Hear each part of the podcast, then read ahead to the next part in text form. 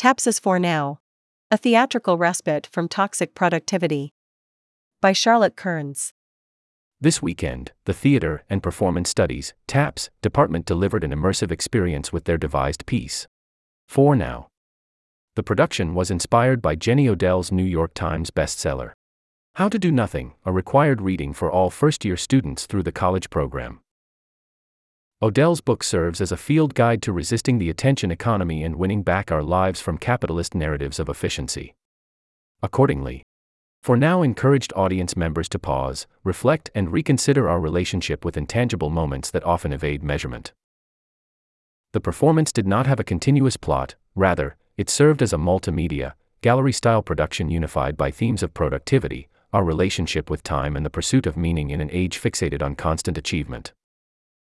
The theatrical journey began as audience members exchanged their tickets for an M P three player and headphones at the door twenty minutes before the show began. Attendees were invited to wander outside the Harry Elam Theatre and perform meditation exercises based on instructions in the M P three. In the courtyard, against the backdrop of violin music, an actor adorned with countless clocks, Baxter Bartlett M S twenty-five, walked around the audience members, already inviting contemplation about time's relentless march and our struggle to find stillness within it.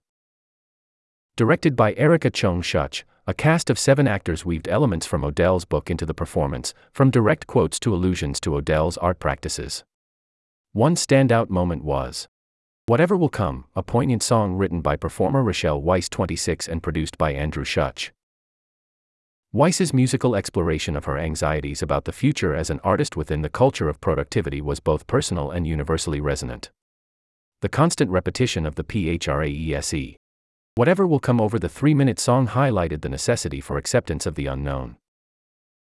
A white panel on a turntable served as a versatile backdrop for the production, enabling the actors to navigate and explore the space in innovative ways. The backdrop was constantly evolving throughout the production. People broke out of hidden doors and windows, the stage lights fell off their hinges, and actors even tore off pieces of the set to throw around the stage.